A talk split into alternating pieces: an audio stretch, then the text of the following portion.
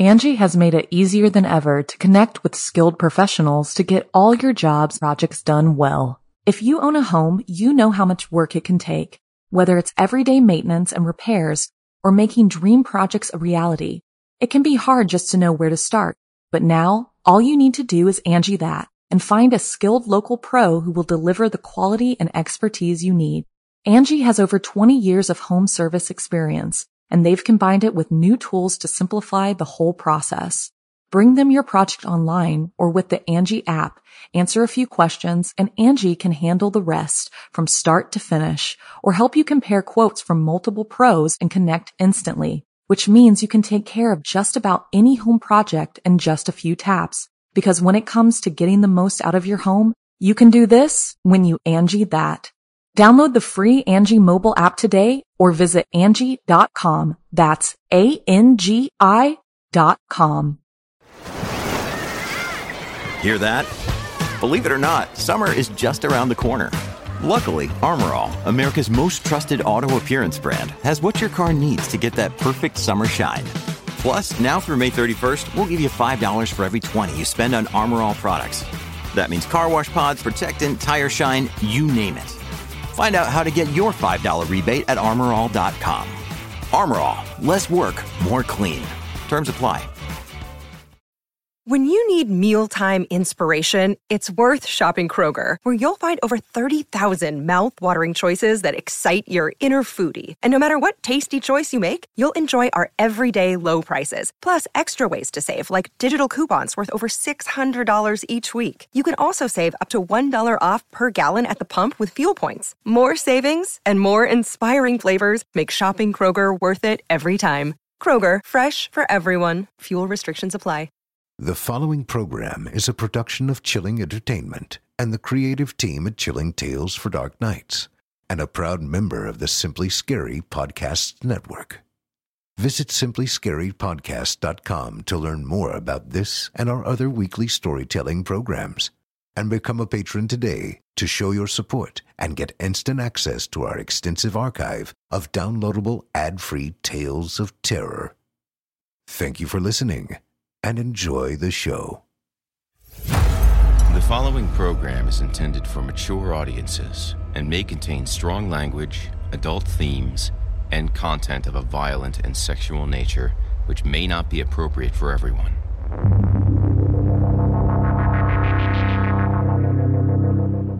Welcome, listener, to the horror hill. If it's the darkness you seek, you won't be disappointed. I'm your host, Jason Hill, and it's time for our appointment. In this place, there is no sun, and nightmares do come true. Here, instead of shadow falling, the shadows follow you. Consider getting comfortable before the air grows colder. Prepare yourself, if you dare. Come, inch a little closer. If darkness is what you're after, seek no more. Your search is through. You haven't found the darkness, traveler. The darkness has found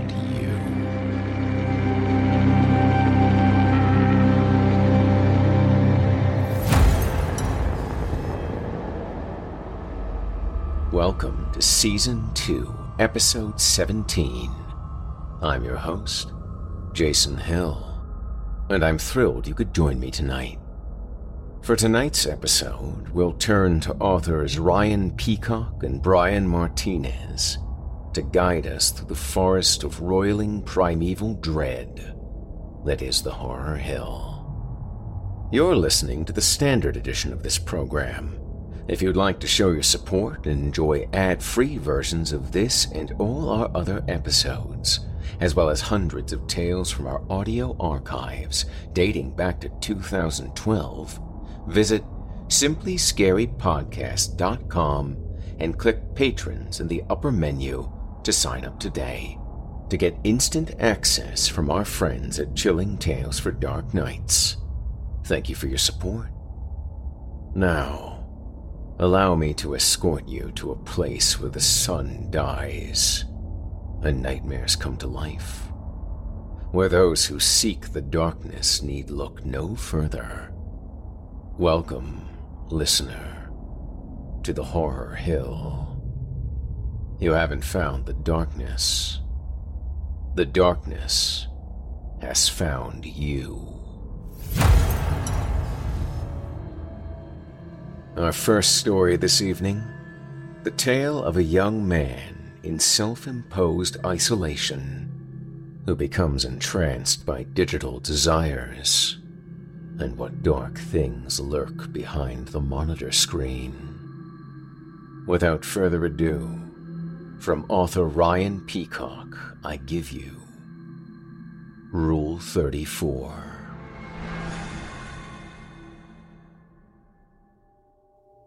My first love was Misty from Pokemon. Those legs, that sass. She was absolutely perfect. No one else could ever compare. When I played the games, I'd hang around her gym and pretend that we were on a date. That she'd become obsessed and fallen head over heels in love with me. It was just a silly fantasy, but I enjoyed it when I was younger. Girls were never really interested in me. I was too shy, and I found it hard to trust people, so I lashed out a lot. None of my temporary crushes ever went anywhere. Dates fell apart when I didn't know what to talk about. A part of me was a little bitter, I'll admit. But I took some comfort in the fact that I was able to find some happiness in my life. I didn't have many friends, but one of my closest was a guy in my town named Chris. We'd met over RuneScape back in the day and followed each other around since then. He was about five years older than me and was a bit more into anime than I was. He always made his characters look like some girl named Makiko Shimizu. Still, Chris was always there to listen to my problems. I could come to him about anything at all, and he'd always have a solution. Girls are overrated, he said, when he was over at my mom's house once. I was in the middle of high school at the time. We were playing co op on the original Halo, in the middle of the swamp level. I mean, they've got it made. They just flash their tits and smile, and people do anything for them. Do you have any idea how fucking manipulative women are? They're not all like that, though, I said. I mean, there's got to be some good ones out there. There aren't, Chris said. Trust me, man. I've been down that road. You don't fuck women. That's the thing the Chads don't understand. They fuck you. Honestly, you're much better off without them. Trust me, man. He swore as one of the stupid zombie aliens killed him, then sat back on the beaten up old couch we used to game on. You know what's never going to betray you? Animation. That's why I like Makiko. No fucking backtalk, no sleeping around. She's mine. And no one can take that from me. I raised an eyebrow at him. Yeah, but she's not real. I was also pretty sure she was only 11 in the show. Isn't she? He asked. She's real to me, Jeremy. I've got all her merch, and I sleep with her every night. I'm in love. I'm happier the way I am now than I have ever been with some slut. Trust me, you're never going to be as satisfied with a woman as you will be with your own hands. He respawned and continued playing, reshifting his focus back to the game. I tried to think of an argument, but I really couldn't, so I let it drop. The thing is, as the years went by, that conversation stuck with me, and I started thinking that he was right. In time, I got my shit together. I moved out into my own little apartment, and I kept a steady job. It got me by, even if I didn't really enjoy it. I was always a gamer, and as the landscape of how gamers play changed, I adapted. You can make some half decent money streaming Overwatch if you're good, and I was very good. When I got home from work, I'd get into my rig and I'd stream. It was almost daily with me. I had a small fan base too. My main was Tracer, although it had nothing to do with her playstyle. I liked it, but I thought Genji was the coolest and McCree was my favorite. Truth is, I just liked Tracer because she was hot. I was honestly a little pissed when they released that comic confirming she was gay. I felt like Blizzard had devalued her in the name of the SJW poison that was slowly strangling America. But it didn't change the way I felt. If you're not familiar with Overwatch, Tracer is kind of a run and gun kind of character. She's a hot little thing with a pixie haircut, bomber jacket, and orange visor. I love a little Cockney accent. But more than anything, I love the way her ass looks in those tight leggings. Her real name is Lena Oxton, and her gimmick is time travel. It's complicated to explain, and I'm sure there are better sources on the internet that can do it better than I can. Most nights, when I'd finish a stream, I'd retire to my bedroom with my phone. I had a pretty good selection of Rule 34 hentai. For the uninitiated, Rule 34 states that if something exists, there is porn of it. It's something of an internet meme, but it does ring pretty true. I guess I'm not the only one into Tracer, since she's pretty damn popular. My favorite stuff were the SFM videos animated videos of a 3D model of Tracer getting dicked. The really good ones were full on movies, and the best were all shot from the perspective of whoever was giving it to her. As I got myself off, I'd imagine Lena Oxton beneath me. I imagined her long, slender legs wrapped around me, her eager breaths, and her nails digging into my skin. Then, when I was done, I'd fall asleep, comfortable and satisfied. Chris was right. Lena made me happier than any real woman ever could have. I don't remember the exact day that I discovered Sprite Shark. I do remember I'd seen one of his tracer animations on a forum and thought it was really great. It was a POV video where the viewer went into her house and seduced her. The detail was outstanding. Right then, here? She said as the door opened. The voice actress was spot on. Their impression was nearly perfect. She shyly let the camera into her house. She stared at her feet before closing the door. You want something to drink? Or. She paused and laughed. Oh, hell. I've never done something like this before. Really? The camera fixated on some pictures of Tracer and her Canon girlfriend, Emily, before looking back at her questioningly. Oh, don't worry, she won't be back. It's just us here. Promise. Smiling, Tracer approached the camera and pushed the picture down. Come here. She pulled the camera into a kiss, and the video cut to black. When it started up again, it and Tracer were already in her bedroom, getting busy. The next 15 minutes were almost pure bliss. Every change in position excited me even more. Tracer's breathy moans and little twitches as she reached her climax were adorable to watch. The way she called out for more set my heart aflutter.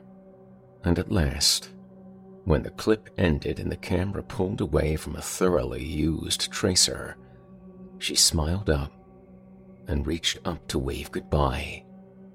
Leaving already? All right. Come back and see me soon, love. I knew that I would. The first time I saw the video, I downloaded it immediately. It became my new favorite. Sprite Shark hadn't uploaded anything else, so it was all I had from him to tide me over. I did my research, but I came up with nothing. No other videos, no Tumblr or Twitter. Whoever this was, he was a ghost. That kind of upset me. I wondered if it had been misattributed, but couldn't find that video uploaded anywhere else. In a few weeks, I hadn't forgotten about it, but I had moved on to other things. I was a man who liked his variety after all. I'd given up looking for Sprite Shark and just accepted I'd found all that he'd made. Then, on my usual forum, I found another video. I only clicked on it because I liked the thumbnail and only recognized that it was Sprite Shark's work after the fact. The video was the same quality as last time and absolutely breathtaking. It started with the camera sitting down across from Tracer in a coffee shop. No other patrons were visible, and she had a dreamy look in her eyes. It's good to see you again, love, she said with a smile, and reached out to place her hand over the camera operator's hand. Sorry, I don't have the place to myself. But she held up a key and winked. I got us some privacy. Come on. The video detailed the short walk through the empty animated streets. No one else was visible. It was just the camera and Tracer. The sky was dark, indicating the video was supposed to be set at night. I'll say that the environment was quite detailed. It looked almost like something that could actually exist. It wasn't too clean, like most of the ones you see in SFM videos are. Tracer walked ahead of the camera, giving it a good view of her ass, and looked back frequently, although she didn't speak. The video didn't waste much time. She headed into a nearby door in a wall, and a bedroom was waiting right there. The camera overtook her when the door closed and pressed her against it. It went dark, and I could hear the sound of Tracer's lips meeting the camera's lens. Oh, yes, I've been waiting for this. The actual smut was similar to what came before, but I was expecting that. More accurately, I was hoping for it. The video was slightly longer than the previous one, but I enjoyed it just as much. I wasn't surprised to see it was Sprite Shark, but this time I didn't try and hunt them down either. They'd come out of the shadows soon enough. I was sure of that. As time went on, Sprite Shark did upload more regularly. The videos were almost always the same. Meeting up with Tracer on some sort of short date that would last a couple of minutes at most, and a healthy dose of smut. It was always Tracer. I never saw anyone else in his videos. Once I figured out that they were being uploaded every two weeks, I started to anticipate them. I got excited for them and waited for the post to be made. What surprised me was that Sprite Shark never really got much attention with his posts. Sometimes I was the only one who ever bothered with them. I wondered if people were getting bored of the long intros, but I liked those. I liked feeling close to Tracer. I liked feeling like I was her dirty little secret. In my fantasies, I imagined her coming home and ignoring her girlfriend just so she could talk to me. I imagined taking her out to dinners and then back to my place. I imagined fixing what Blizzard fucked up. Lena belonged with a man. That was how this was supposed to work one man and one woman. That was the natural order of things. I thought about what life would be like once Tracer finally told Emily that it was over, and she truly became mine. Then, one day, Sprite uploaded another video. I watched it patiently. It started with the camera getting out of a car and Tracer stepping out of the passenger seat. The setting was an empty beach. Oh, how lovely. An entire weekend, just me and you. Tracer looked over at the camera. What? Jeremy, you're making me blush. She giggled and covered her hand with her mouth. I froze. Jeremy was my name. Maybe I'd misheard it. Maybe this was a mistake. But as the video played out, I focused on that. When the sex started in an abandoned cove, I listened as Tracer cried out my name. Oh God, Jeremy. This had to be a coincidence. Sure, I was probably Sprite Shark's biggest fan, but my username didn't give any indication of my actual name. I wasn't sure what to think. It had to be a coincidence.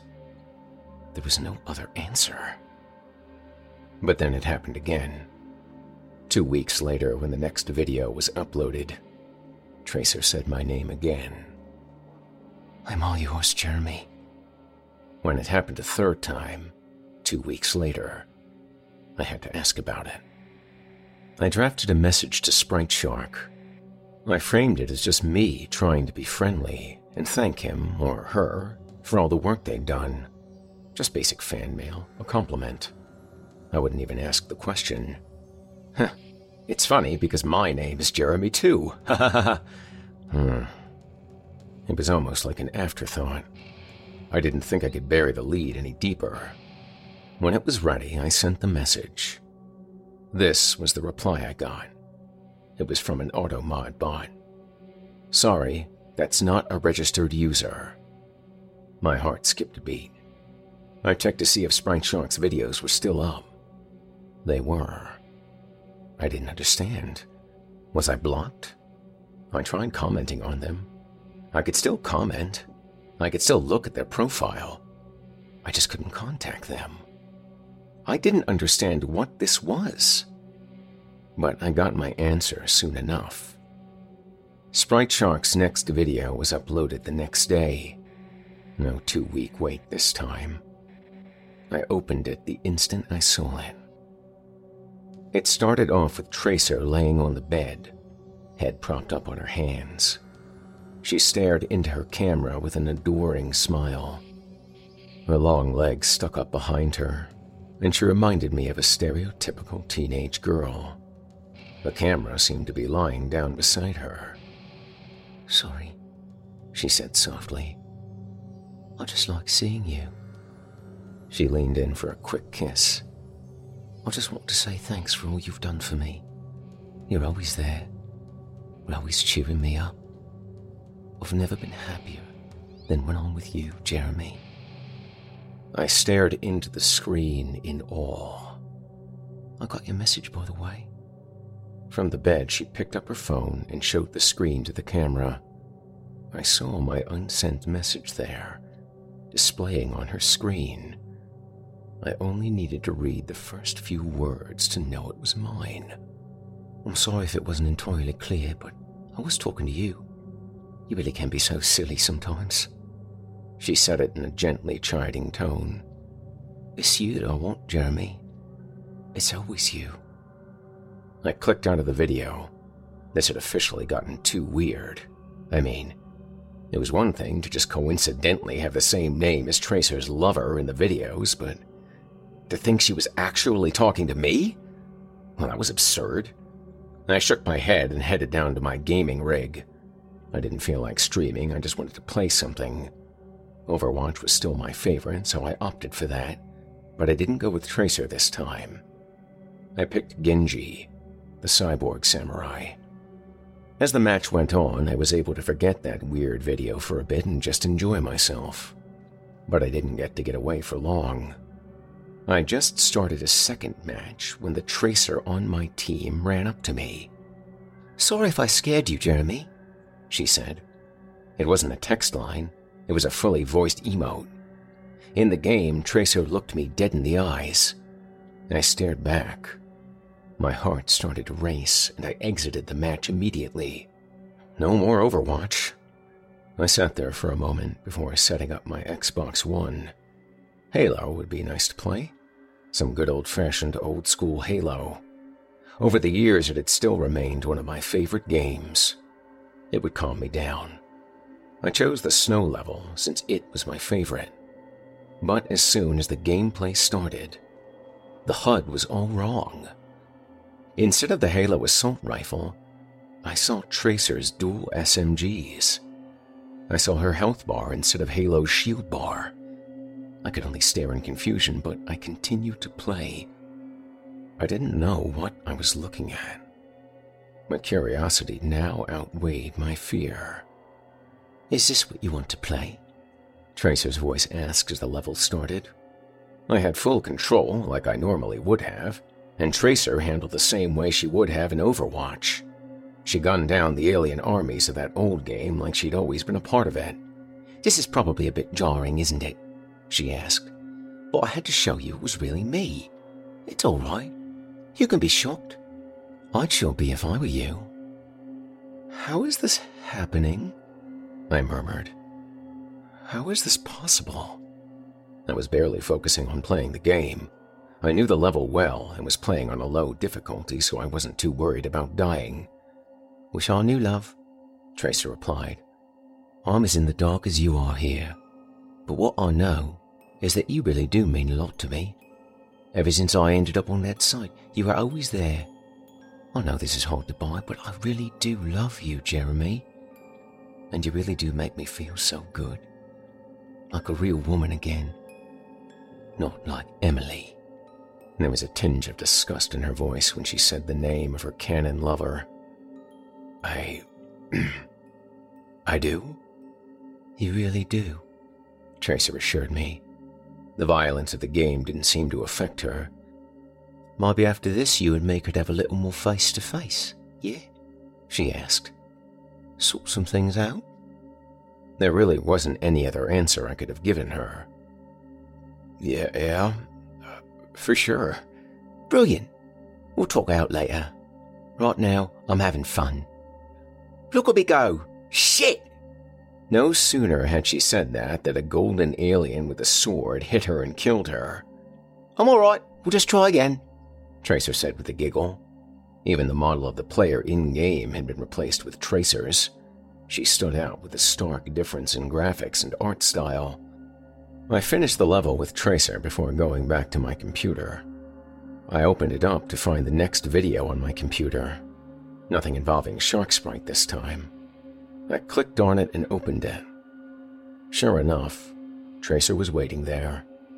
She was sitting in her living room on a comfortable looking couch and fully dressed. It almost seemed like she actually wanted to talk.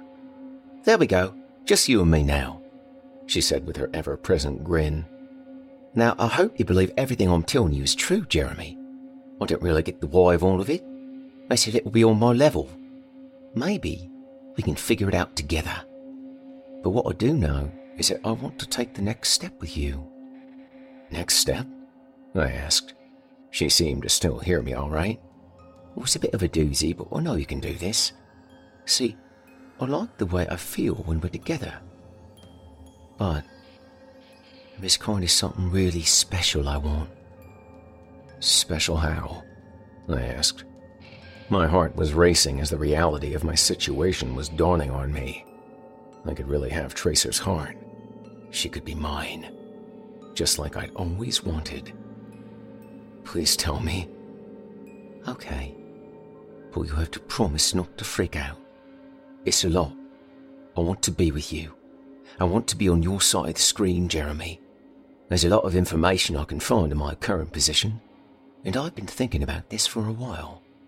But it's hard to do. You need to give me something from your side. What kind of something? I asked. Well, it's a hard part, you see. I need life, Jeremy. Human life. I know it's a lot, but we need to kill someone. I can show you how. It's not that hard but it has to be done in a certain way. Murder?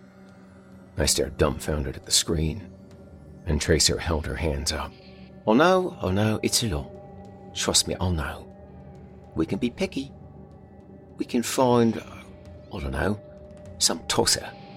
It just has to be a woman, and it has to be done right, or else it won't work.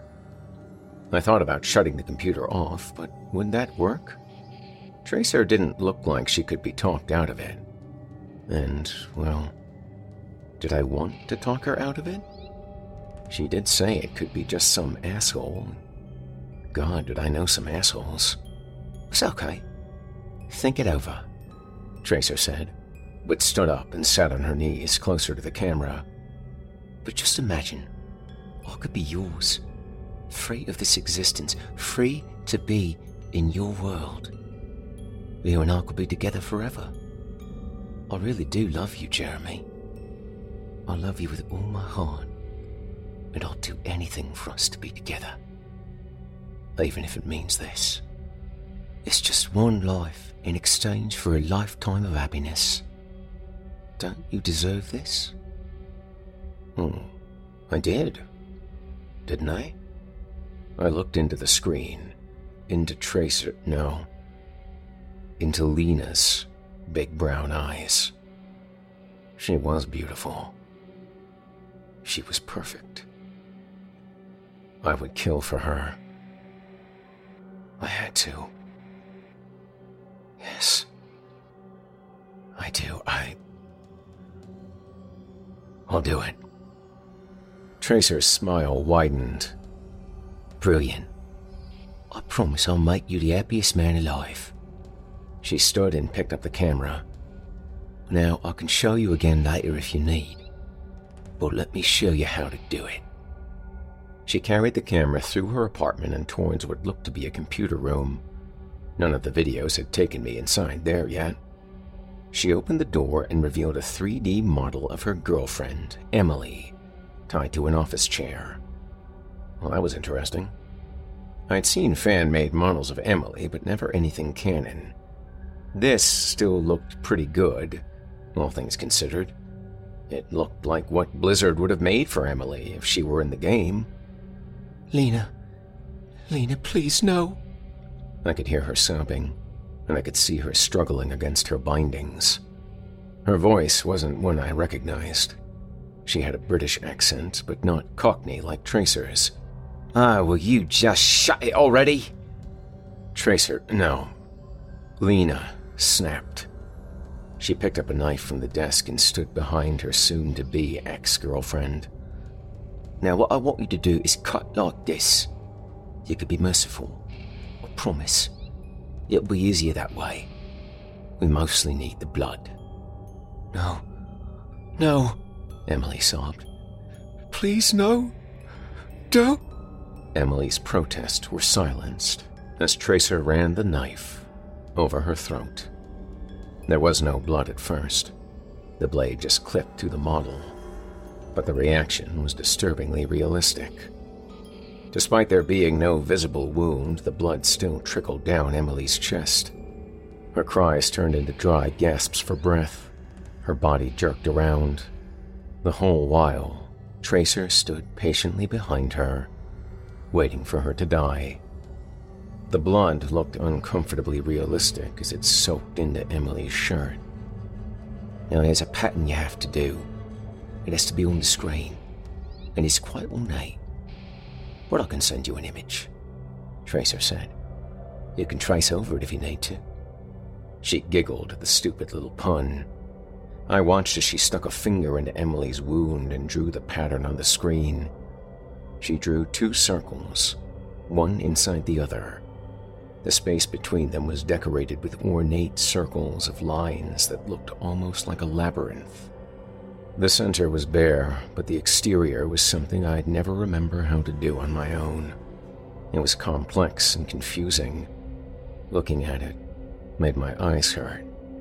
I almost swore that it was moving. I watched as Tracer dipped her finger into the blood to add a few more touches. For a moment, I thought I saw a long nail dragging itself against the screen. I blinked and it was gone. Tracer was still smiling, her eyes looking at the camera and at me. Do you see it? She asked. I slowly nodded, but I didn't understand it. It's okay if you need help. I'll be there to help. You just need to trace the pattern, and after that, we can be together. Easy, right?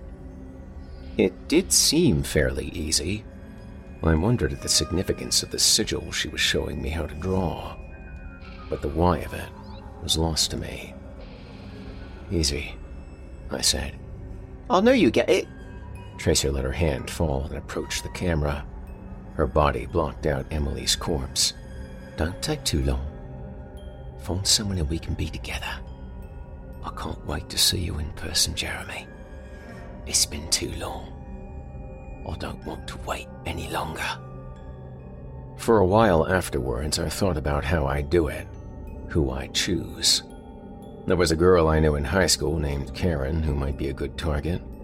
I still followed her on Facebook and watched as she'd gone nowhere in life, making bath bombs and manipulating some poor man into thinking he loved her. But how would I get her to my house? No, she wasn't a good candidate. Besides, They'd recently gotten married and she'd be missed. I needed someone no one would miss. Tracer's request made me realize that there were no women in my life aside from her. Maybe that was a blessing. I needed a stranger. I needed someone I could get to my place without any issues. It would probably be easier that way. So I started thinking about who nobody would miss. The answer was honestly pretty simple. I'd buy myself a whore. Destiny was good enough for my purposes. I found her in an online listing. She was a tall, toned blonde with short, curly hair and a thousand watt smile. She came dressed in tight fitting jeans and a tank top. In a lot of ways, she was very inconspicuous. I kind of respected that about her. I had to pay her up front, but that wasn't a problem. She put my $500 into her purse for safekeeping, and I knew I'd just get it back later. This is a nice place you've got, she said sweetly. My apartment had been cleaned up a bit in anticipation of Tracer's arrival. I didn't want to put her off, after all. Yeah, it's small, but it's mine, I said shyly. I couldn't look her in the eye. I stared out the window. When I felt Destiny's hands on my body and her lips on my neck, I shivered. It felt good. Was this what Tracer would feel like? Do you want to go to the bedroom? She asked me. I liked her voice. Yes, I said, still not wanting to look at her. I knew what I was about to do, and I was starting to doubt myself. I wanted to ask her about herself. I wanted to find out who she was, why she was doing this. I'm sure no one had ever asked her before. God, was I going crazy? The first door on the right down the hall, I said. Destiny pulled away and went. I'd lied, of course. I was sending her to the computer room. Tracer could help me clean up the mess afterward. Be right there, I called back to her, and turned to head into my kitchen. I took a steak knife from my drawer and clutched it tightly as I followed Destiny to her destiny. This was a stranger, someone who had no idea what they were walking into. Hell, she was a fucking whore. People killed them all the time. Why was I so nervous? This is the bedroom? Destiny asked frowning as she looked around the computer room. She took a step back, going to try the next door. I was coming up behind her now. My heart was racing. I couldn't do this. I raised the knife and brought it down before I could think properly. Destiny screamed and lurched forward. The knife was torn out of her body. I stumbled after her as she tried to put some distance between us. What the fuck? She was clearly terrified. I understood why. I was running on pure adrenaline myself. I rushed towards her, knife in hand, and drove it into her stomach over and over again. I should have gone for the neck, but I wasn't thinking. I was panicking. I just wanted her to die. I wanted her to stop making those awful sounds. Destiny crashed against my bedroom door and slid to the ground. She looked up at me with tears in her eyes. Her red intestines spilled out of her open stomach. But somehow, she still clung to life. I saw her silently pleading with me to let her live. Whoever she was, she didn't want to die. I suppose I understood that, but I couldn't grant her wish. I wanted her. And for that, she had to die. I put the knife into her neck. Destiny's eyes didn't close. Her head slammed against the doorframe. She made a wheezing gasp, similar to what Emily had made when she died on screen. There was so much blood. It was all over my hands, all over the carpet, all over me. I left the knife in her neck and took a step back, looking at the mauled carcass in front of me. Destiny was dead. The hard part was done. Why did I feel so sick? Why did I want to vomit? Oh, God. What was I doing? Sounds like it's done, I heard Tracer say from the computer room. Okay, Jeremy. I looked in the direction of her voice, legs shaking and unable to speak. Slowly, I nodded. I'm fine, I said. I just. I need to bring her in. Don't be long, Tracer said. I'm impatient. I grabbed Destiny by the leg and dragged her into the computer room. She was heavier than she looked, and she left a trail. Her intestines hung from the wound I'd torn in her belly, but to my relief, they didn't come spilling out. God, I would have been sick if that had happened. The stink of death was already painfully strong. Apparently, the rumor that your bowels evacuate upon death is quite true. There was another, even worse smell that I couldn't describe. I wasn't strong enough to handle that. I had to head to the bathroom to be sick. When at last I'd wrestled Destiny's body into the computer room, I saw the sigil displayed on my computer screen. You know what to do, Tracer said, upbeat as ever. Go on then.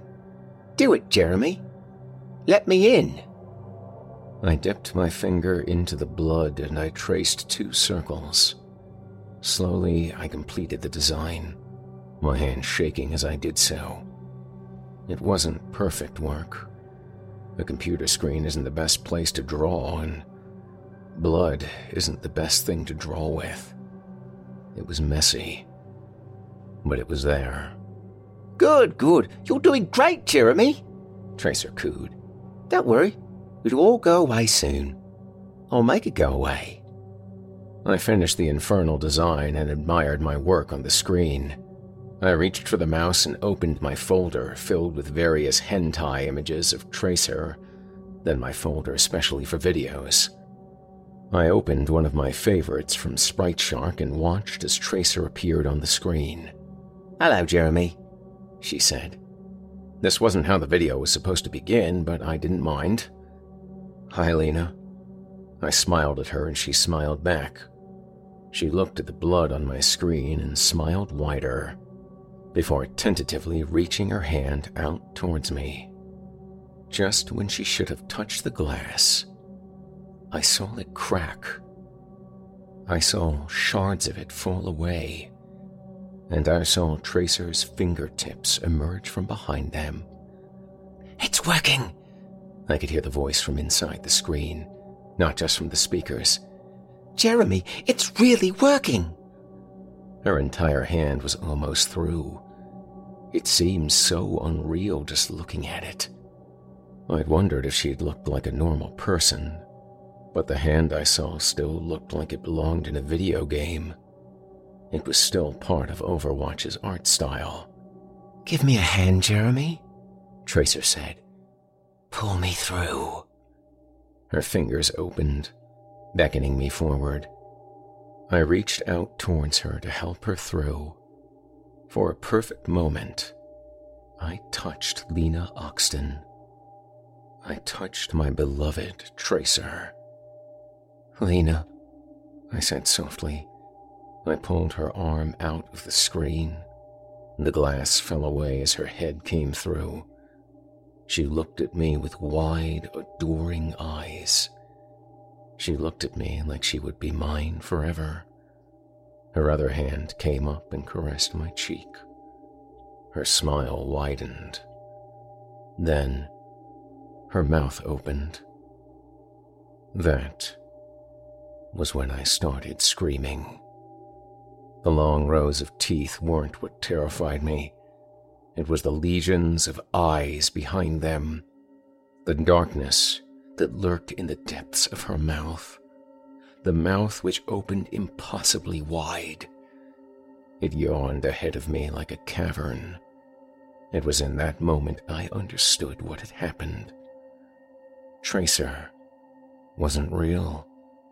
Lena Oxton was a fictional character made up for a video game. But this. Whatever this was, whatever I just let into the world, it was real. This was right here in front of me, and it was going to kill me. I pushed her back before stumbling away from the screen, away from the monstrosity that was now partially through it. I spied the door to the computer room and bolted, but her inhumanly long fingers caught me by the arm. You're mine, Jeremy, Tracer crooned. You belong to me. I couldn't escape her iron grip, but oh my god, did I try. I pulled as hard as I could, and I swear I felt myself slipping. Tracer's mouth opened wide, and she stretched out her neck to bite down on my arm. I felt the bone break and screamed out in agony as it did.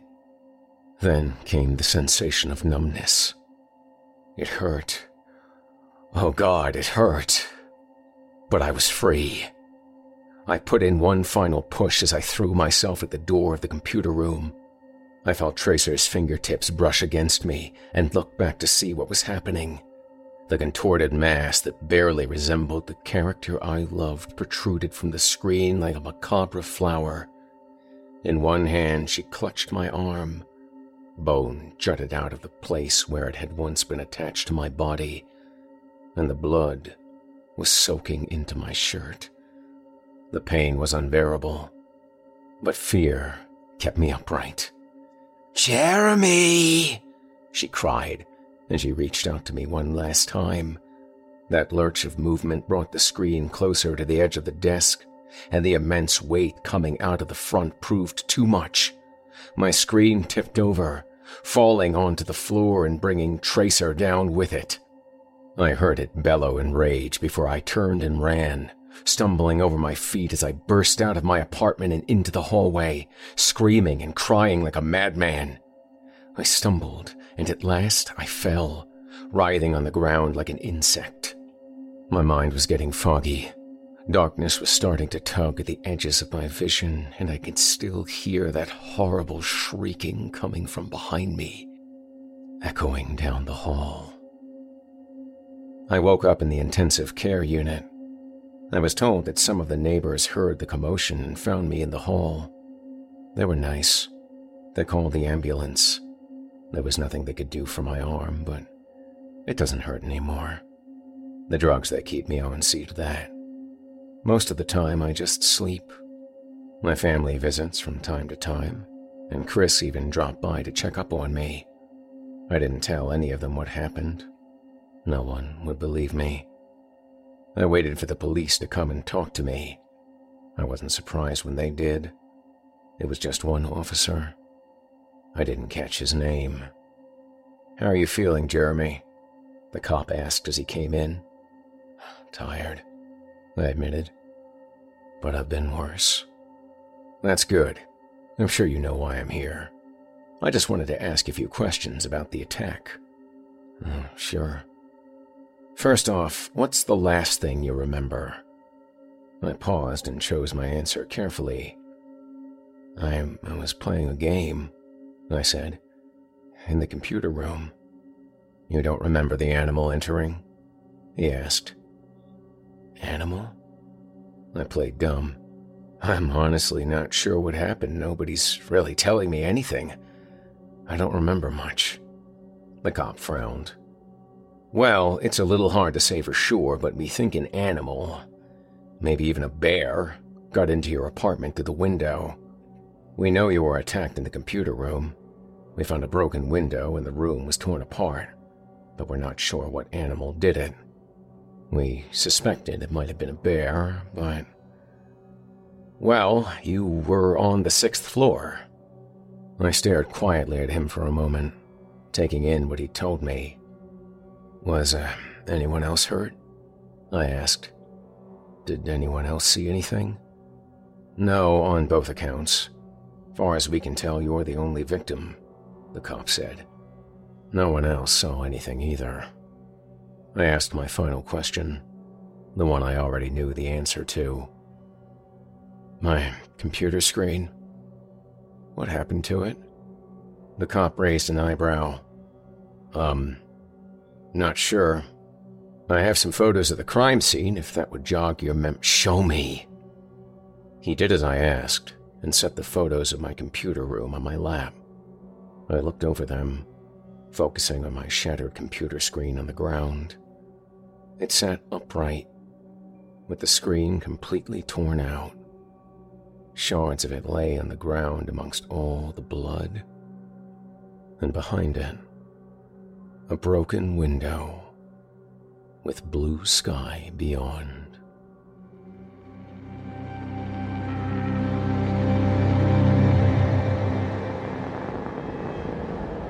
Angi has made it easier than ever to connect with skilled professionals to get all your jobs projects done well. If you own a home, you know how much work it can take, whether it's everyday maintenance and repairs or making dream projects a reality. It can be hard just to know where to start, but now all you need to do is Angi that and find a skilled local pro who will deliver the quality and expertise you need. Angi has over 20 years of home service experience and they've combined it with new tools to simplify the whole process. Bring them your project online or with the Angi app, answer a few questions and Angi can handle the rest from start to finish or help you compare quotes from multiple pros and connect instantly, which means you can take care of just about any home project in just a few taps. Because when it comes to getting the most out of your home, you can do this when you Angi that. Download the free Angi mobile app today or visit Angi.com. That's A-N-G-I dot com. Another day is here and you're ready for it. What to wear? Check. Breakfast, lunch, and dinner? Check. Planning for what's next and how to save for it? That's where Bank of America can help. For your financial to-dos, Bank of America has experts ready to help get you closer to your goals. Get started at one of our local financial centers or 24-7 in our mobile banking app. Find a location near you at bankofamerica.com slash talk to us. What would you like the power to do? Mobile banking requires downloading the app and is only available for select devices. Message and data rates may apply. Bank of America and a member FDIC. You've been listening to Rule 34 by Ryan Peacock. When an idle hand becomes the devil's plaything, you don't always get to keep it.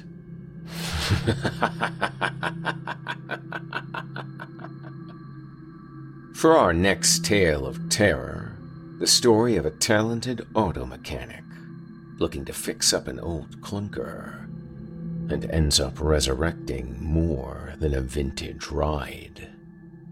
Without further ado, from author Brian Martinez, I give you Transmission.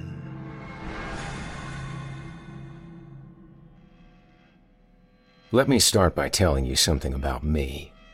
The most important thing, in fact. I find things, and I fix them. That's who I am. If you don't know that, you don't know me. I'm a second generation auto mechanic, born and bred.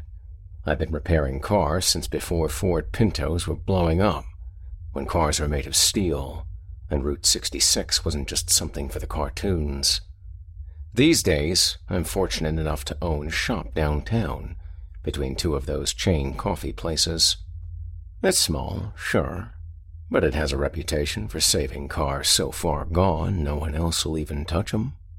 So, if you live in the area and you've ever been stuck with the sourest of lemons, or maybe your kid drove your minivan into the pool, we just might have crossed paths, you and I. The reputation is what led to me getting a phone call from a guy I'd never met, saying he had something that might interest me. His name was Bert, and he'd apparently just purchased a piece of property that sat unowned for the better part of 20 years. I knew of the area he was talking about. It's out in the hills, where there isn't much to look at. Most of the land there went to weed years ago, Acres and acres of old woods and burnt down barns just waiting for nobody in particular to see the value in them. And, well, it seems Bert was that nobody in particular. I honestly didn't know what Bert's purchase had to do with me, and told him just that, figuring he must have had the wrong number. But the next words out of his mouth told me he knew exactly who he was talking to. Apparently, when old Bert started walking around his new property, digging around in the dirt, so to speak, he made an interesting discovery. So interesting, in fact, that it got me to grab my keys, hop in my truck, and drive up into the hills without so much as a pause to wash my hands. Some things, you see, don't wait for a man to look presentable. As I drove up into the hills to meet Bert, I started to think about my father and the drives he used to take me on. He liked to get a feel for whichever car he was working on, and those drives, they always ended with a detour into the hills. Nothing tests a vehicle like elevation, he used to say, and I have to admit I still agree with that statement. All those long inclines, sharp turns, and fast descents not to mention the occasional slam on the brakes, really put a car through its paces. Dad knew a thing or two about cars, even if he knew nothing about how to raise a family, other than maybe a slight fear of commitment. The main thing I got from my father was a passion for restoring old cars in my spare time. It's a hobby of mine, and I do it in the garage at my house. I'm especially a sucker for rare cars, and the rarer the better. That little hobby of mine, more so than my day business, was why I ended up driving out to the middle of nowhere with dirty hands and a head full of ideas. The road up was just as long and winding as I remembered. I almost missed the entrance for the property, a hidden driveway marked with little more than a broken mailbox and a rotting signpost. The private road got smaller and smaller by the minute until I swore the trees were going to swallow me whole and spit the bones back out. When I finally reached what could pass for a clearing, a guy with a face like a junkyard dog was waiting for me next to the newest, cleanest Ford pickup I'd seen outside of a dealership. He introduced himself to me as Eddie, an associate of old Bert. I told him I'd been expecting to meet Bert himself, but Eddie explained that Bert didn't like to meet new people and rarely came out in the cold weather. It was a bit raw, I had to admit, so I dropped the whole thing and let Eddie get down to the business at hand. We left our cars behind, and Eddie led me into the woods, where the walking was slow going on account of the overgrowth of vines and dead branches. I'm not one to spook easily, but the more we walked, the creepier those woods got until I was fairly sure Eddie was going to use that French mastiff face of his to tear my throat out. But just when I was thinking about turning back and saying screw it to the whole thing, I caught sight of what we'd come for through the trees. The very first car I saw was a white 1974 Pontiac Trans Am it was missing its door and tires, and it was buried under a layer of dead vines, but the body shape was unmistakable. Under the rust, I could even see what was left of the telltale firebird emblazoned across its hood in blue. I couldn't believe a car like that was just sitting out in the middle of the woods, waiting for anyone to come along and find it. As I got closer, though, I saw just how bad the condition of the car was. The insides were rotted out from rain and mold, and the floor was so eaten up by rust it was ready to fall out. Before my brain could process the loss of such a beautiful machine, I caught sight of another car. This one was a Datsun 210 with a tree growing right through the hole where its trunk used to be. Wet leaves and newspaper filled the back seat, and the dashboard was an abandoned nest that crawled with leggy insects. Old Bert hadn't been pulling my leg, those woods were a graveyard for abandoned cars. From what I could tell, about three acres of woods were absolutely littered with the corpses of old autos. Some were in pieces. Most were covered in dead leaves and rust and all the other things that happen when anything is left outside for years and years. But they were there. The sight of so many classic cars in one place, virtually unknown to anyone, both excited and saddened me.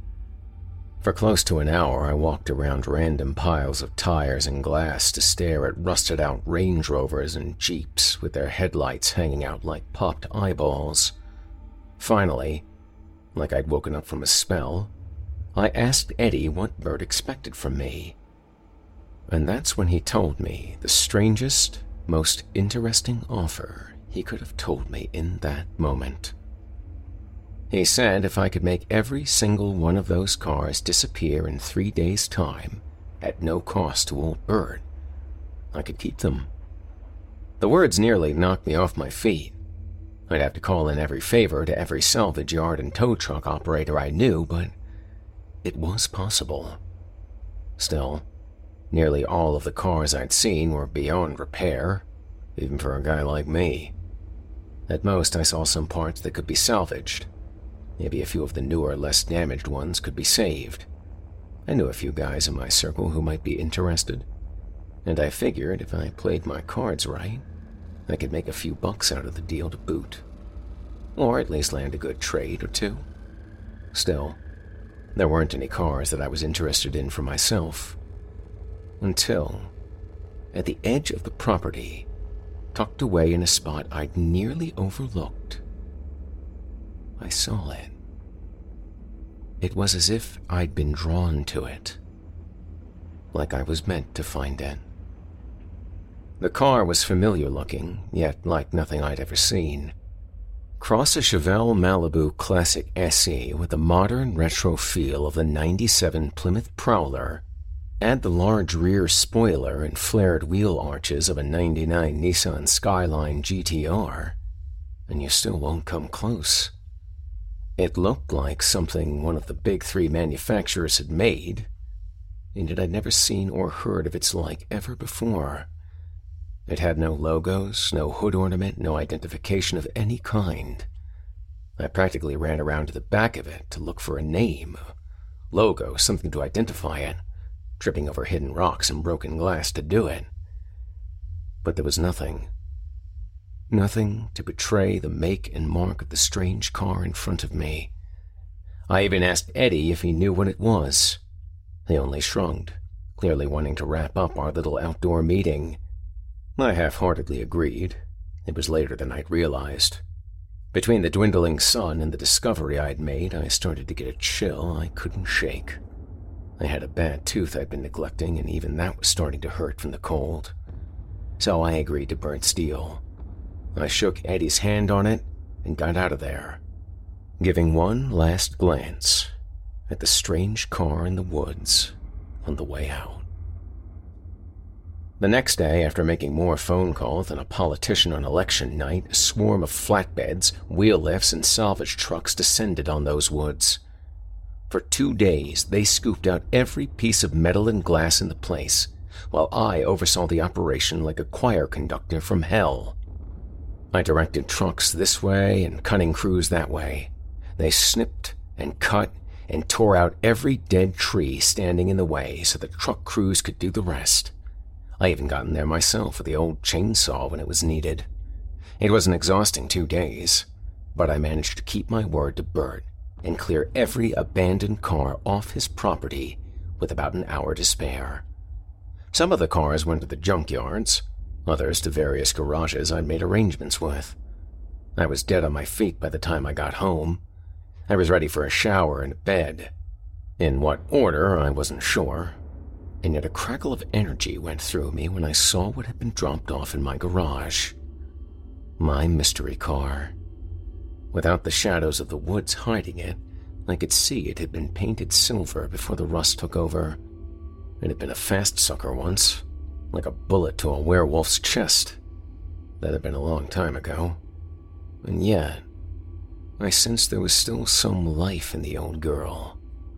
I wanted so badly to start digging around under the hood to see what I could find out about it, but my legs were ready to collapse, and my eyes could barely focus.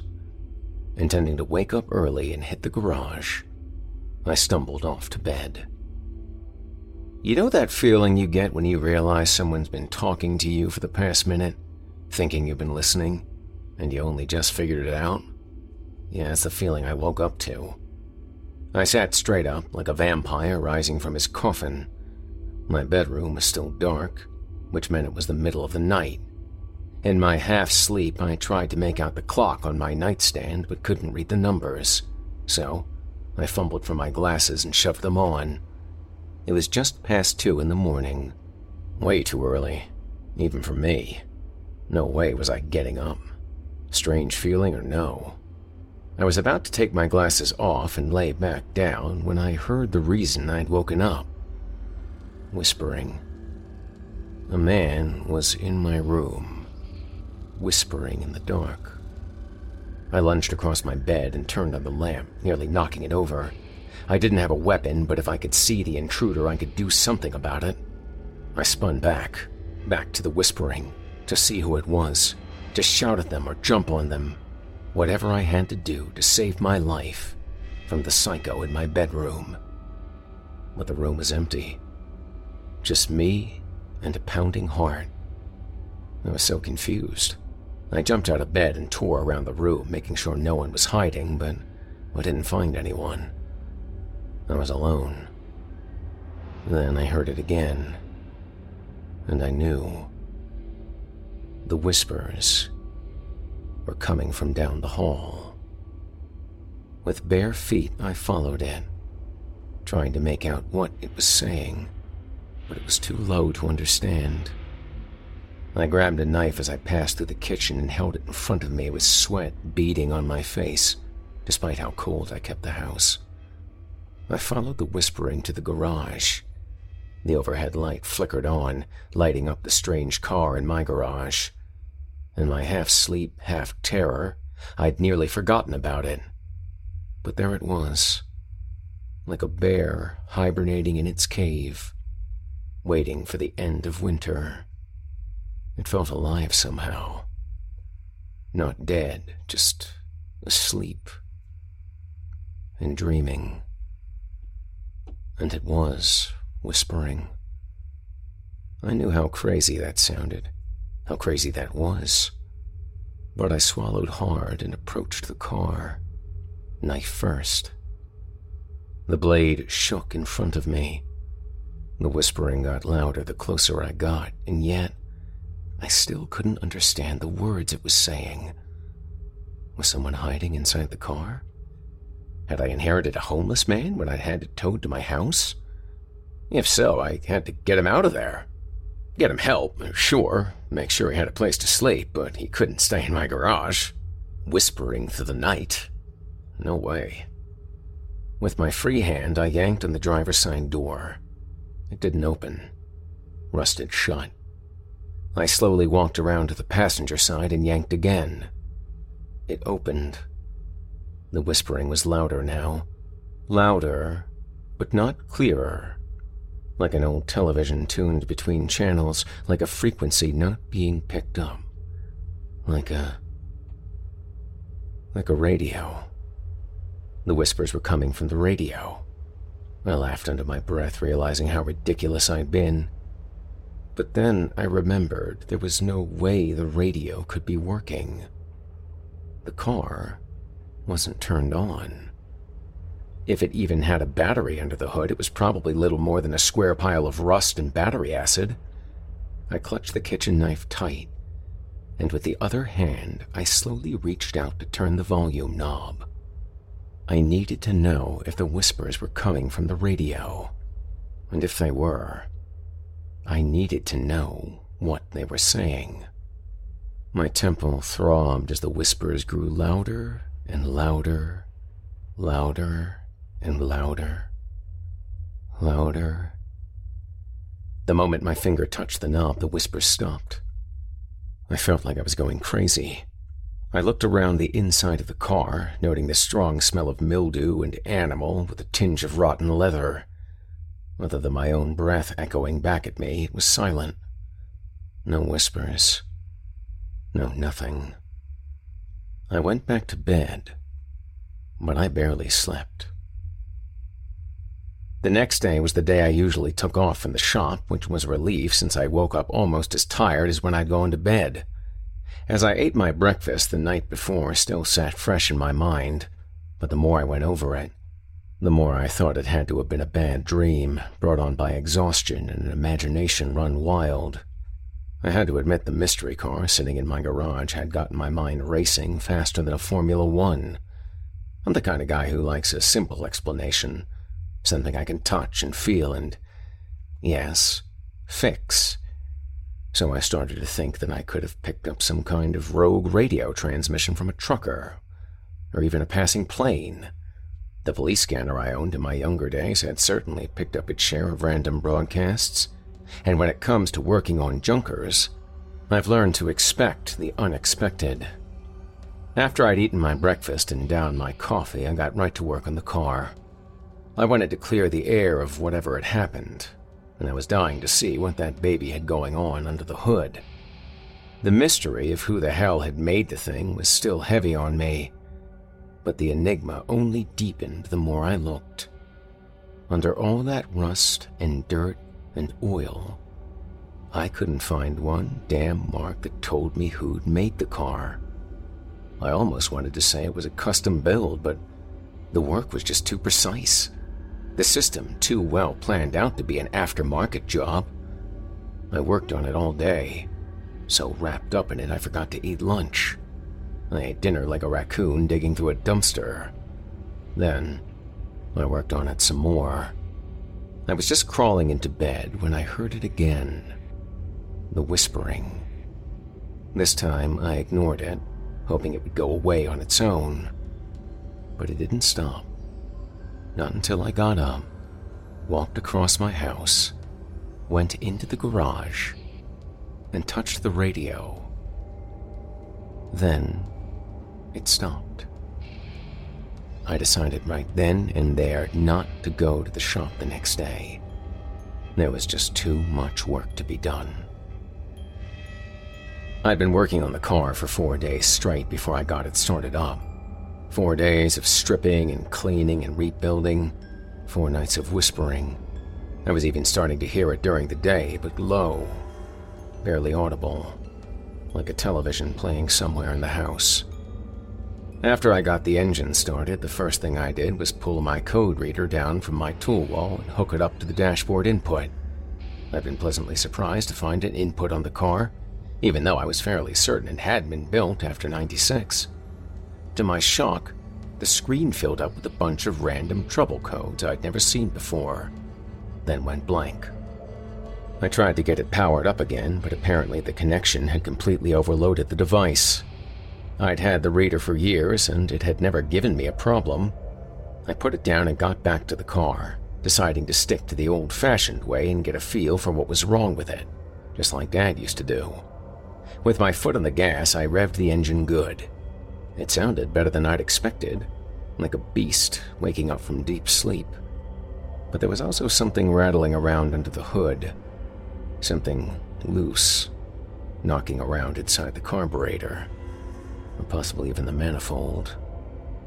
I tried a few options, opening up this and that, until I narrowed it down to something completely unexpected the transmission. With considerable force, I managed to open up the transmission, and sure enough, I found something inside. Something dark and red. I pulled it out and studied it under the light. It looked like a small rock, covered in old transmission fluid. How it got in there, I didn't have a clue, but I decided to clean it off and get a better look at it, in case it pointed to a bigger problem.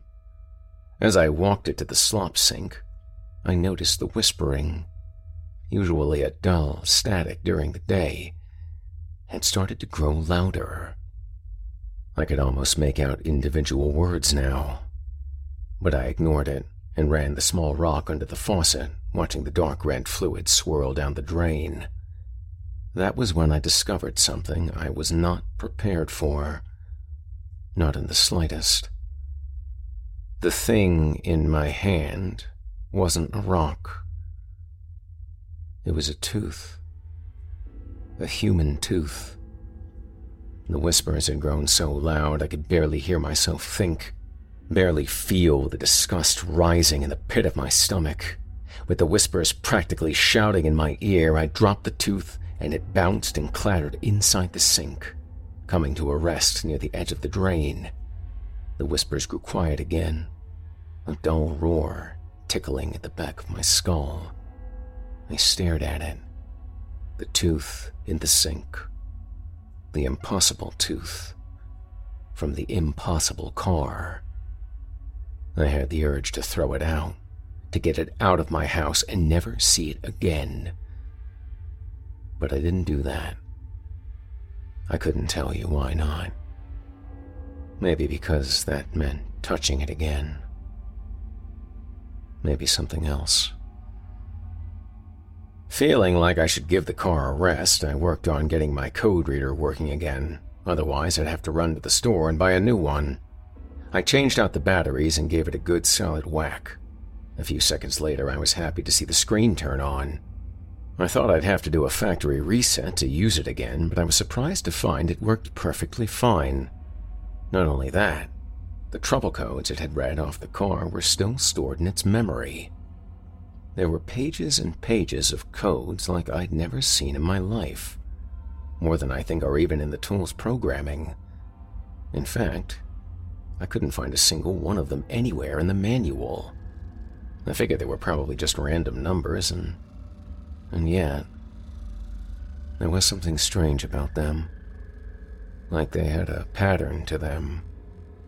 I dusted off my old computer and typed in the problem codes figuring if I could get a better look at them, I might be able to figure out their meaning. If not, I could at least print them out and show them to somebody who could. After 20 minutes, I barely made a dent in typing up all the codes. I gave up on the idea that I could copy them all. I pushed away from my computer and stood up, rubbing my eyes from the strain. Between the glare of the old screen and the noise in my ears, my head was killing me. It all felt so pointless, so inconsequential. Just before I shut the computer down, I happened to glance one last time at the screen. And when I did, I noticed something that made my skin go cold. The codes, the pattern, the numbers and letters and spaces between them they were starting to form a face. A human face. With two eyes. And screaming. I shut the computer down as fast as I could, then unplugged it to be safe. Then I marched to the garage and disconnected the radio, practically ripping it out of the car. The whispers stopped. The house was quiet. But not for long. For three days, I told myself to get rid of that car, to tow it out of my garage and dump it somewhere no one could find it. Maybe even drench it in gasoline and light a match. For three days, I ignored the whisperers and the doorbell and the phone calls from my shop asking when I was coming back. For three days, I buried my head under the hood and worked and worked and worked.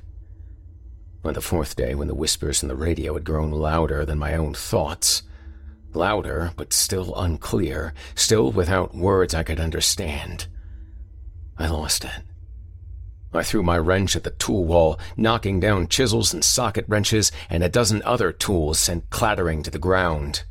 I pounded on my ears, cursing them, willing them to go deaf and stop hearing the whispers. But they didn't stop hearing, and the whispers didn't stop.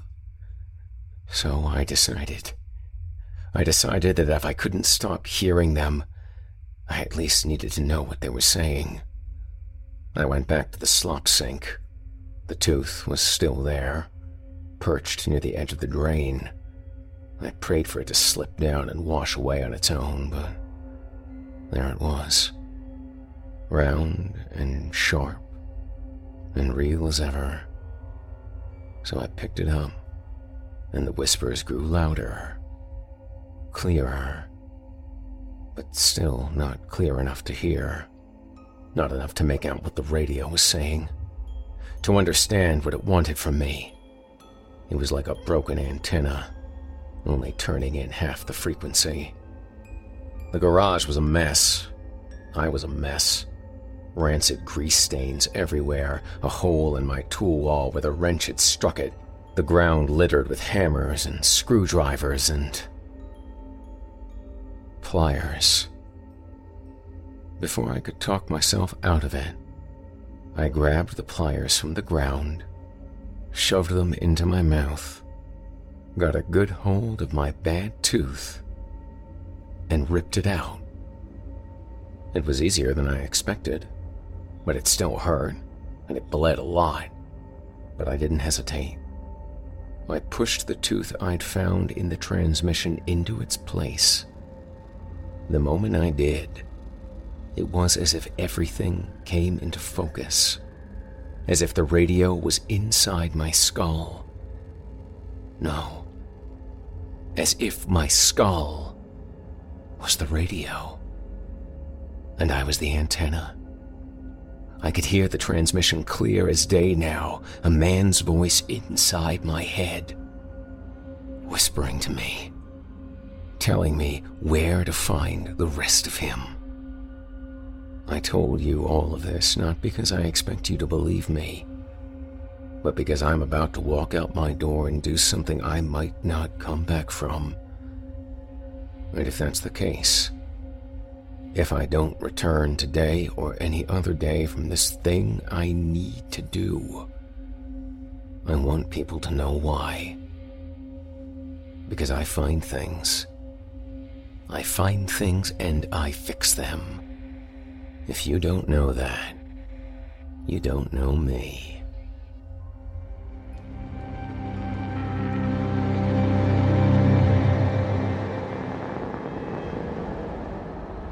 You've been listening to Transmission by author Brian Martinez, as performed by yours truly. If you enjoyed that last tale, please check out more of Brian Martinez and his work at the new horror fiction website, creepypastastories.com, where you'll find not only more of his macabre fiction, but an author profile with links to where you can connect with Brian on social media to keep up to date with his newest releases. Or check out his offerings on Amazon, available for purchase now. Thank you for your support of indie horror and of tonight's authors. I'd like to personally thank you for joining me for this episode of Horror Hill.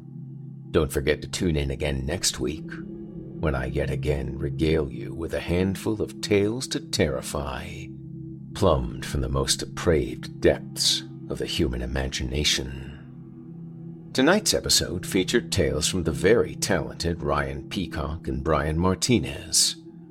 Rule 34 was written by and presented to you courtesy of Ryan Peacock.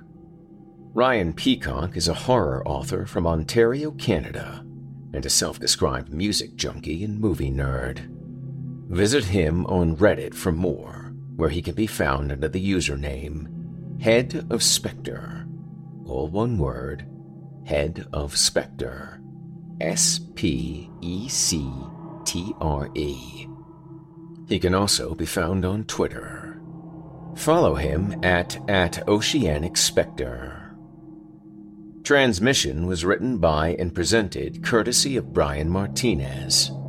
Brian is the author of more than a dozen works in the science fiction and horror genres starting with his apocalyptic debut, A Chemical Fire, a deeply personal blend of loss, science, faith, and humor.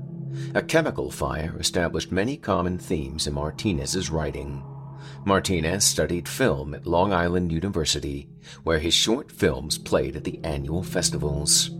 His works have appeared on screen and in print, and have been adapted to audio for YouTube, podcast, and audiobook listeners.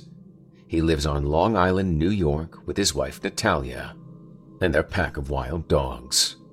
For more information, please visit his website at bloodstreamcity.com and sign up for his mailing list to receive free stories and news of future releases. If you enjoyed what you've heard on today's program, please take a moment to stop by our iTunes page or wherever else you listen to your favorite podcasts and leave us a five star review and a kind word. It makes a huge difference and would mean a lot to me. If you'd like to hear a premium ad free edition of tonight's and all of our other episodes, visit simplyscarypodcast.com today and click the patrons link in the menu at the top of the screen. You'll find yourself at chillingtalesfordarknights.com, where you can become a patron for as little as $5 per month and get access to our entire audio archive dating back to 2012, including past episodes of this program, all of our other shows, and hundreds of standalone releases, all of them ad free and available to download or stream. If you happen to use Facebook, Twitter, Instagram, or YouTube, you can follow and subscribe to Chilling Tales for Dark Nights there, where you'll get all of our latest updates and new releases and have the chance to interact with us each and every week. You'll find me personally on Facebook, Twitter, and Instagram as well.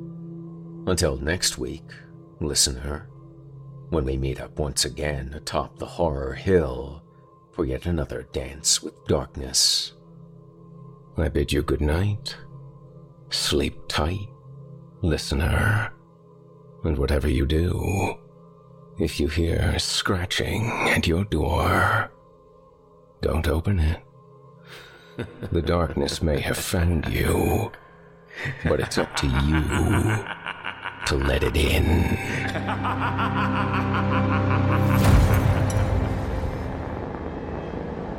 Thanks for listening.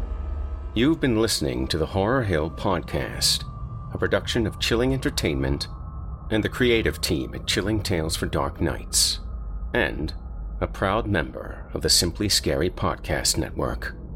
Visit simplyscarypodcast.com today to learn more about our network and our other amazing storytelling programs. Tonight's program was hosted and its featured stories performed by yours truly, Jason Hill. Selected stories have been adapted with the kind permission of their respective authors. Original music provided by Felipe Ojeda, Luke Hodgkinson, and Jesse Cornett. Final mixing and mastering by executive producer and director Craig Groshek. The program's artwork by yours truly, Jason Hill. Logo by Craig Groshek. Got a terrifying tale of your own that you like performed? I take submissions.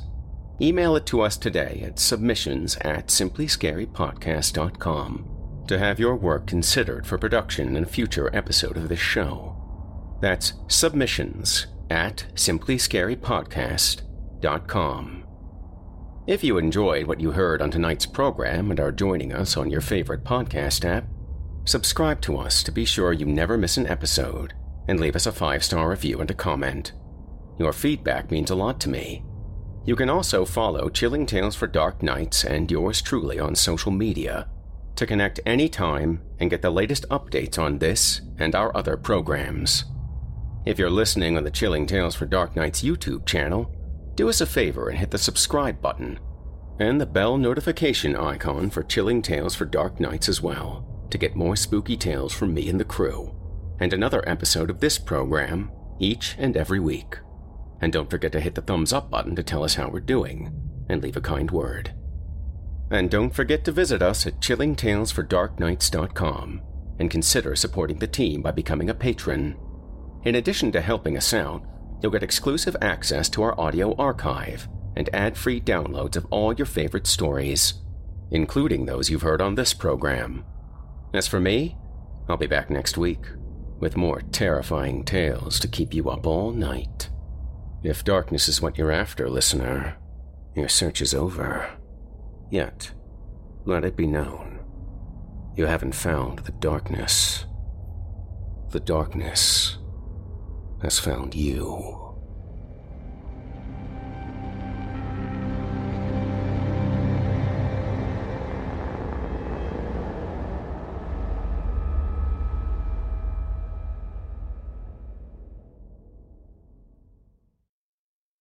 Angi has made it easier than ever to connect with skilled professionals to get all your jobs projects done well. If you own a home, you know how much work it can take whether it's everyday maintenance and repairs or making dream projects a reality. It can be hard just to know where to start, but now all you need to do is Angi that and find a skilled local pro who will deliver the quality and expertise you need. Angi has over 20 years of home service experience and they've combined it with new tools to simplify the whole process. Bring them your project online or with the Angi app, answer a few questions and Angi can handle the rest from start to finish or help you compare quotes from multiple pros and connect instantly, which means you can take care of just about any home project in just a few taps. Because when it comes to getting the most out of your home, you can do this when you Angi that. Download the free Angi mobile app today or visit Angi.com. That's A-N-G-I dot com.